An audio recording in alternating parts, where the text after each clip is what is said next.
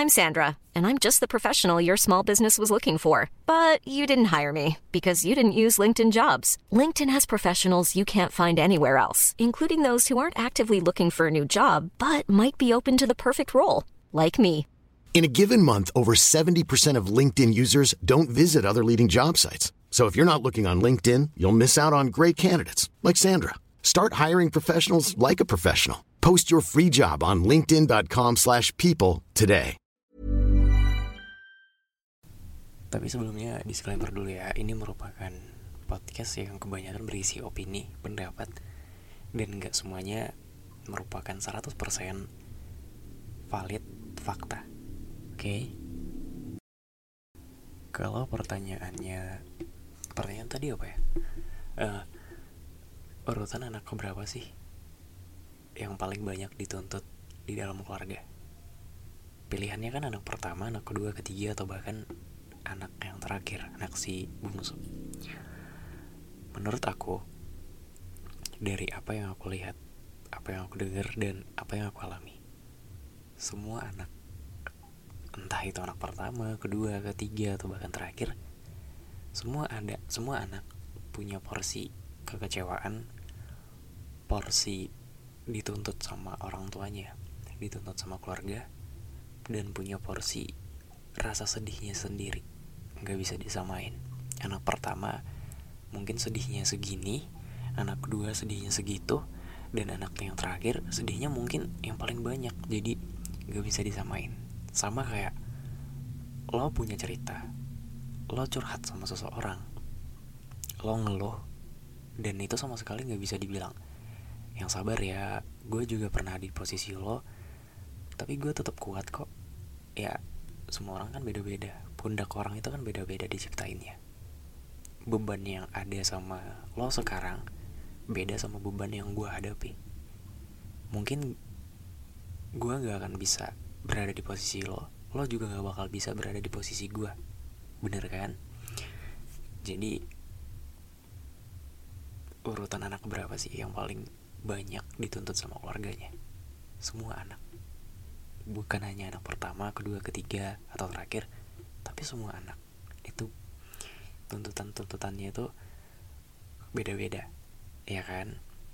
Mungkin anak pertama tuntutannya tuntutannya seperti ini, anak kedua tuntutannya beda lagi, dan yang paling terakhir, paling bontot, tuntutannya mungkin hmm, agak beda lagi.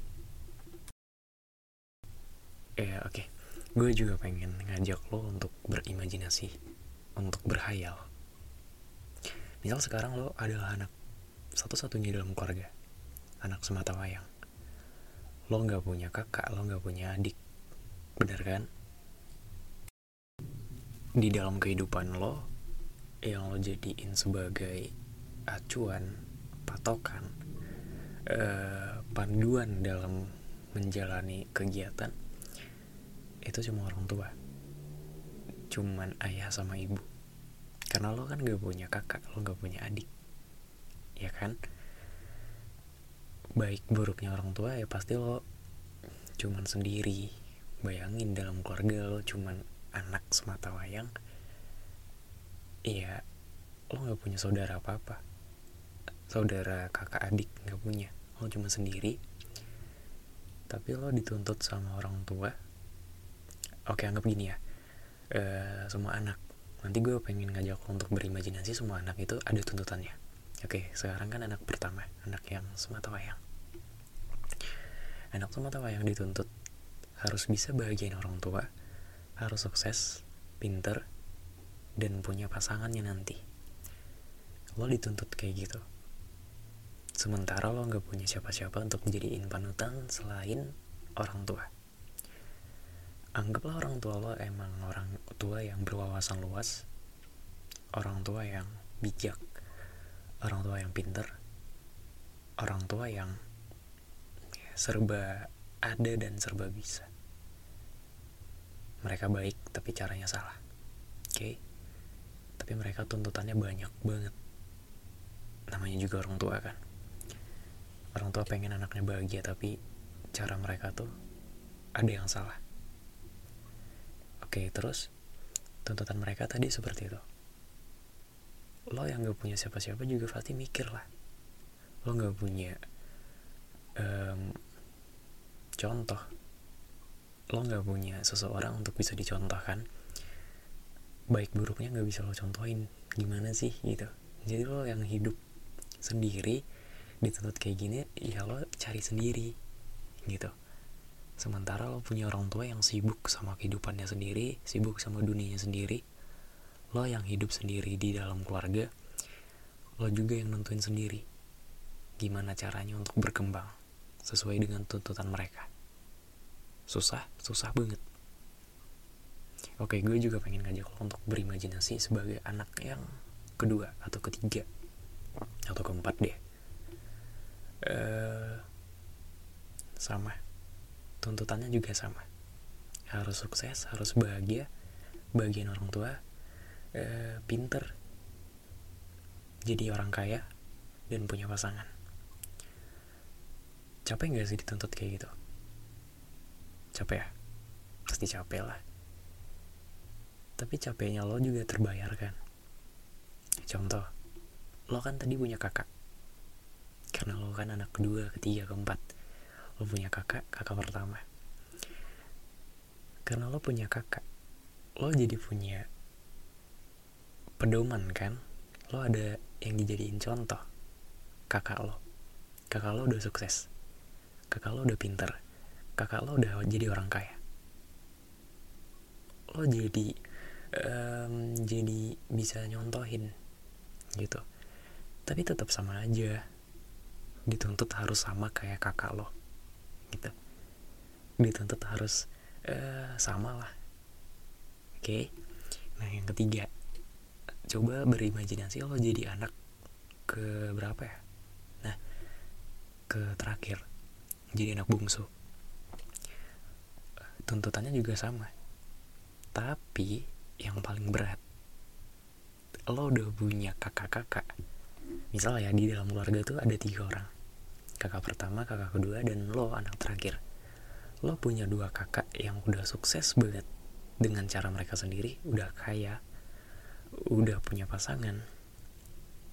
Pokoknya udah udah sukses banget. Dan lo sekarang anak ketiga anak terakhir. Dituntut harus sama kayak kakak-kakak lo. Gimana? Berat nggak? Berat banget lah. Capek banget. Apalagi tuh punggung pasti berat banget Iya kalau lo marah-marah sama orang tua, marah-marah sama keluarga, marah-marah sama keadaan itu juga gak ada gunanya. Serius, gak guna sama sekali. Lo mau ngomong kayak gini kayak, aku juga gak berharap dilahirin ke dunia ini. Aku juga gak berharap jadi anak dari orang tua aku kayak gini. Gak berharap, gak berharap kayak gitu nggak guna sama sekali oke okay?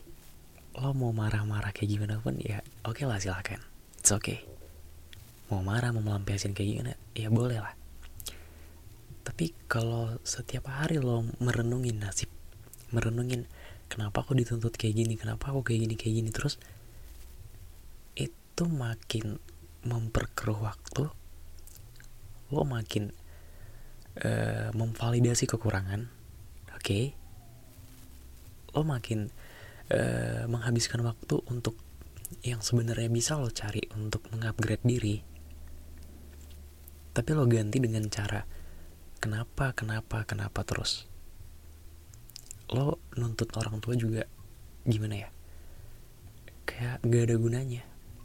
Umur mereka makin nambah mereka masih nganggep kita anak-anaknya ya. Anak-anaknya itu masih kayak anak kecil masih anak yang butuh uh, dijelasin ini itu. Padahal sebenarnya kita udah udah paham. Tapi kita masih dianggap kayak anak kecil oke? Okay? saran gue ya kalau lo kayak gitu sekarang ya yang diubah itu apa? Mindset pola pikir lo. Lo nggak bisa merubah orang berharap orangnya berubah apalagi orang tua. Untuk kurang-kurangin menuntut itu nggak bisa sama sekali tapi lo bisa bantu dengan doa. Yang bisa ubah mereka siapa? Yang di atas. Tuhan yang Maha Esa. Ya kan? ya sembari lo berdoa ya lo yang ngerubah mindset lo sekarang contoh mimpinya lo sekarang tuh pengen merantau ke kota orang pengen merantau ke negeri orang misalnya lo pengen kuliah lo pengen kerja di negeri orang tapi orang tua nggak ngizinin. Karena orang tua nggak pengen jauh dari lo. Tapi lo ngebet pengen keluar kota. Ya mungkin nih mungkin karena lo udah nekat lo udah di negeri orang udah di kota orang janganlah sampai ngecewain orang tua. Ya orang tua udah kecewa karena lo udah pergi. Orang tua udah kecewa karena lo udah di negeri orang. Jangan sampai kecewa lagi kalau lo nggak jadi apa-apa. Sebenarnya gimana ya? Orang tua tuh juga nggak nuntut-nuntut banget lah sama anak-anaknya tapi cara mereka tuh salah. Kita mau marah-marah lagi kita mau nuntut mereka balik juga nggak ada gunanya. Berguna kalau kita yang ubah mindset. Ya kita yang ubah mindset. Pola pikir kita diubah. Bukan uh, gimana ya bukan orang tua udah ngelahirin kita anak-anaknya kita sebagai investasi mereka di masa tua nanti. Kita yang jagain mereka kita yang biayain mereka di masa tua bukan. Bukan kayak gitu tapi realitanya emang begitu. Ya realitanya emang begitu. Siapa lagi coba yang jagain orang tua kalau bukan kita anak-anaknya? Siapa lagi yang biayain mereka kalau bukan kita anak-anaknya? Ibarat kalau dibilang balas jasa budi ya gak akan bisa dibilang balas mereka udah ngehidupin kita juga gak akan bisa. Tapi realitanya emang begitu. Kalau lo belum jadi apa-apa lo gak bakal dianggap sebagai anaknya. Tapi ketika lo udah sukses lo udah bisa bagian orang tua lo udah jadi orang kaya raya baru lo dianggap sebagai anaknya. Realitanya emang gitu. Even when we're on a budget, we still deserve nice things. Quince is a place to scoop up stunning high-end goods for 50 to 80% less than similar brands. They have buttery soft cashmere sweaters starting at $50, luxurious Italian leather bags, and so much more. Plus, Quince only works with factories that use safe, ethical, and responsible manufacturing. Get the high-end goods you'll love without the high price tag with Quince. Go to quince.com/style for free shipping and 365-day returns.